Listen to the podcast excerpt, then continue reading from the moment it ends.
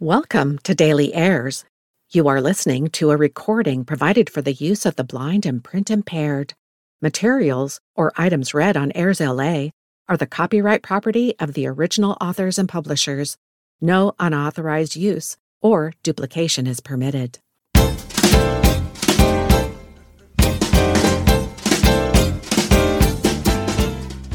There's something new on Airs LA every day. I'm your host, Annette Roe, and every Monday I review varying events that happen during this week in history. Brought to you from A&E Networks, the History Channel, and History.com. March 4. On this date in sports history in the year 2004, Mianne Bagger becomes the first transgender athlete to play in a pro golf tournament. Mianne Bagger, a golfer from Denmark, makes history at the Women's Australian Open as the first transgender athlete to compete in a professional golf tournament. Bagger shoots an underwhelming 84, 12 over par, in her first round, but that is a footnote to this historic performance. Bagger told reporters it took her a while to overcome the nervousness associated with the feat. I don't know where my swing was. I was pretty numb the first seven holes. I couldn't really feel much below my shoulders. Bagger, who was assigned male at birth in 1966, began playing golf as an eight year old. She was photographed with star golfer Greg Norman in Golf World magazine as a 14 year old. However, she struggled with her sexuality identity as a teen, stopped playing golf, and felt thoroughly depressed, even suicidal. She had gender affirming surgery in 1995 and resumed playing golf again at age 32 in 1998. Some questioned whether a 5 foot 10, 150 pound bagger would have a physical advantage over the field. Bagger told Jay Schadler of ABC TV's Primetime she would not, and her competitors welcomed her participation at the Australian Open. In 2004, Bagger qualified for the Ladies European Tour and had a couple decent showings in her career. In addition to leaving a legacy as the first transgender professional golfer her advocacy caused a number of golf associations, such as the LPGA, to amend their bylaws to remove female at birth requirements. March 5. On this day in history, in the year 1963, the hula hoop is patented. The hula hoop, a hip swiveling toy that became a huge fad across America when it was first marketed by Wham-O in 1958, is patented by the company's co founder, Arthur Spud Melin. An estimated 25 million hula hoops were sold in its first four months of production alone. In 1948, friends Arthur Melin and Richard Knerr founded a company in California to sell a slingshot they created to shoot meat up to falcons they used for hunting. The company's name, Wham-O, came from the sound the slingshots supposedly made. Wham-O eventually branched out from slingshots, selling boomerangs and other sporting goods. Its first hit toy, a flying plastic disc known as the Frisbee, debuted in 1957. The Frisbee was originally marketed under a different name, the Pluto Platter, in an effort to capitalize with America's fascination with UFOs. Melinda and Knerr were inspired to develop the hula hoop after they saw a wooden hoop that Australian children twirled around their waists during gym class.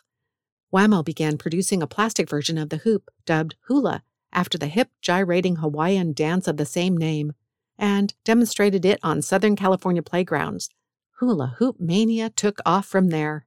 The enormous popularity of the hula hoop was short lived, and within a matter of months, the masses were on to the next big thing.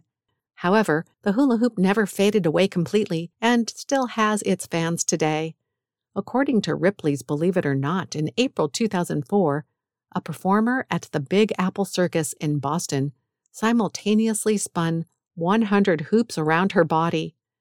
Earlier that same year, in January, according to the Guinness World Records, two people in Tokyo, Japan managed to spin the world's largest hula hoop at 13 feet 4 inches around their waists at least three times each. Following the hula hoop, Wham-O continued to produce a steady stream of wacky and beloved novelty items, including the Super Ball, Water Wiggle, Silly String, Slip and Slide, and the Hacky Sack. March 6.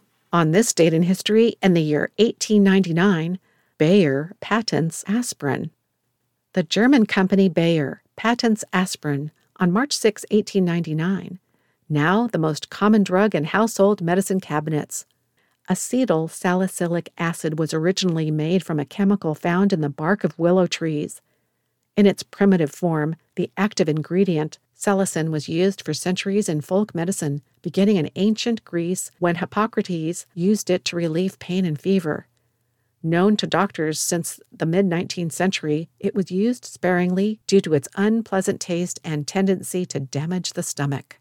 In 1897, Bayer employee Felix Hoffmann found a way to create a stable form of the drug that was easier and more pleasant to take. Some evidence show that Hoffmann's work was really done by a Jewish chemist, Arthur Eichengrun, whose contributors were covered up during the Nazi era. After obtaining the patent rights, Bayer began distributing aspirin in powder form to physicians to give their patients one gram at a time. The brand name came from A for acetyl, spur from the spirea plant, a source of salicin, and the suffix in, commonly used for medications. It quickly became the number one drug worldwide. Aspirin was made available in tablet form and without a prescription in 1915. Two years later, when Bayer's patent expired during the First World War, the company lost the trademark rights to aspirin in various countries. After the United States entered the war against Germany in April 1917, the Alien Property Custodian, a government agency that administers foreign property, seized Bayer's U.S. assets. Two years later, the Bayer Company name and trademarks for the United States and Canada were auctioned off and purchased by Sterling Products Company, later Sterling Winthrop for 5.3 million. Bayer became part of IG Farben, the conglomerate of German chemical industries that formed the financial heart of the Nazi regime. After World War II, the Allies split apart IG Farben, and Bayer again merged as an individual company. Its purchase of Miles Laboratory in 1978 gave it a product line including Alka Seltzer and Flintstones and one a day vitamins. In 1994, Bayer bought Sterling Winthrop's over the counter business, gaining back rights to the Bayer name and logo and allowing the company once again to profit from American sales of its most famous product. March 7. On this date in history, in the year 1876, Alexander Graham Bell patents the telephone. 29 year old Alexander Graham Bell receives a patent for his revolutionary new invention, the telephone. The Scottish born Bell worked in London with his father, Melville Bell, who developed visible speech, a written system used to teach speaking to the deaf. In the 1870s, the Bells moved to Boston, Massachusetts, where the younger Bell found work as a teacher at the Pemberton Avenue School for the Deaf. He later married one of his students, Mabel Hubbard. While in Boston, Bell became very interested in the possibility of transmitting speech over wires.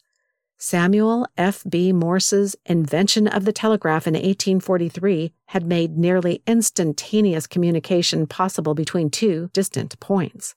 The drawback of the telegraph, however, was that it still required hand delivery of messages between telegraph stations and recipients, and only one message could be transmitted at a time. Bell wanted to improve on this by creating a harmonic telegraph, a device that combined aspects of the telegraph and record player to allow individuals to speak to each other from a distance. With the help of Thomas A. Watson, a Boston machine shop employee, Bell developed a prototype. In his first telephone, sound waves caused an electric current to vary in intensity and frequency, causing a thin, soft, iron plate called the diaphragm, to vibrate. These vibrations were transferred magnetically to another wire connected to a diaphragm in another distant instrument. When that diaphragm vibrated, the original sound would be replicated in the ear of the receiving instrument. Three days after filing the patent, the telephone created its first intelligible message. The famous, Mr. Watson, come here, I need you, from Bell to his assistant. March 8.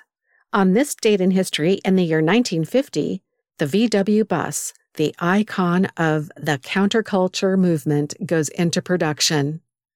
Volkswagen, maker of the Beetle automobile, expands its product offerings to include a microbus, which goes into production on March 8, 1950.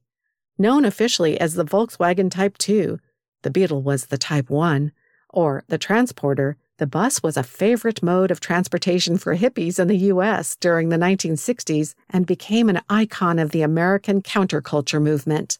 The VW bus was reportedly the brainchild of Dutch businessman Ben Pon, an importer of Beetles to the Netherlands, who saw a market for a small bus and in 1947 sketched out his concept. Volkswagen engineers further developed the idea, and in March 1950, the vehicle, with its boxy, utilitarian shape and rear engine, went into production. The bus eventually collected a number of nicknames, including the Kombi for combined use vehicle and the Splittie for its split windshield. In Germany, it was known as the Bulli. In the US, it was referred to by some as the hippie van or bus because it was used to transport groups of young people and their camping gear and other supplies to concerts and anti war rallies. Some owners painted colorful murals on their buses and replaced the VW logo on the front with a peace symbol. According to Bug by Phil Patton, when Grateful Dead musician Jerry Garcia died in 1995, Volkswagen ran an ad featuring a drawing of the front of the bus with a tear streaming down it. The bus was only the second product offering for Volkswagen, a company whose history dates back to the 1930s Germany. In 1933, Adolf Hitler became Chancellor of Germany and announced he wanted to build new roads and affordable cars for the German people. At that time, Austrian born engineer Ferdinand Porsche was already working on creating a small car for the masses. Hitler and Porsche later met, and the engineer was charged with designing the inexpensive mass produced Volkswagen or People's Car in 1938, work began on the Volkswagen factory, located in present day Wolfsburg, Germany. However, full scale vehicle production didn't begin until after World War II. In the 1950s, the Volkswagen arrived in the U.S., where the initial reception was tepid, due in part to the car's historic Nazi connection, as well as its small size and unusual rounded shape, which later led to it being dubbed the Beetle. In 1959, the advertising agency Doyle Dane Bernbach launched a groundbreaking campaign that promoted the car's diminutive size as a distinct advantage to consumers. And over the next several years, VW became the top selling auto import in the U.S. In 1972, the VW Beetle passed the iconic Ford Model T as the world's best selling car with over 15 million vehicles produced. March 9. On this date in history, in the year 1959, the Barbie doll makes its debut. On March 9, 1959, the first Barbie doll goes on display at the American Toy Fair in New York City. 11 inches tall, with a waterfall of blonde hair, Barbie was the first mass produced toy doll in the United States with adult features. The woman behind Barbie was Ruth Handler, who co founded Mattel Inc. with her husband in 1945. After seeing her young daughter ignore her baby dolls to play make believe with paper dolls of adult women, Handler realized there was an important niche in the market for a toy that allowed little girls to imagine the future. Barbie's appearance was modeled on a doll named Lilli, based on a German comic strip character. Originally marketed as a racy gag gift to adult men in tobacco shops, the Lilli doll later became extremely popular with children. Mattel bought the rights to Lilli and made its own version, which Handler named after her daughter Barbara. With its sponsorship of the Mickey Mouse Club TV program in 1955, Mattel became one of the first toy companies to broadcast commercials to children. They used this medium to promote their new toy, and by 1961, the enormous consumer demand for the doll led Mattel to release a boyfriend for Barbie. Handler named him Ken, after her son. Barbie's best friend, Midge, came out in 1963. Her little sister Skipper debuted the following year. Over the years, Barbie generated huge sales and a lot of controversy. On the positive side, many women saw Barbie as providing an alternative to traditional 1950s gender roles. She has a series of different jobs from airline stewardess, doctor, pilot, and astronaut to Olympic athlete, and even U.S. presidential candidate. Others thought Barbie's never ending supply of designer outfits, cars, and dream houses encouraged kids to be materialistic. It was Barbie's appearance that caused the most controversy, however, her tiny waist and enormous breasts. It was estimated that if she were a real woman, her measurements would be 36, 18, 38, led many to claim that Barbie provided little girls with an unrealistic and harmful example and fostered negative body image. Despite the criticism, sales of Barbie related merchandise continued to soar, topping $1 billion annually by 1993. Since 1959, over 1 billion dolls in the Barbie family have been sold around the world, and Barbie is now a bona fide global icon. March 10. On this date in history, in the year 1876, the first speech is transmitted by telephone.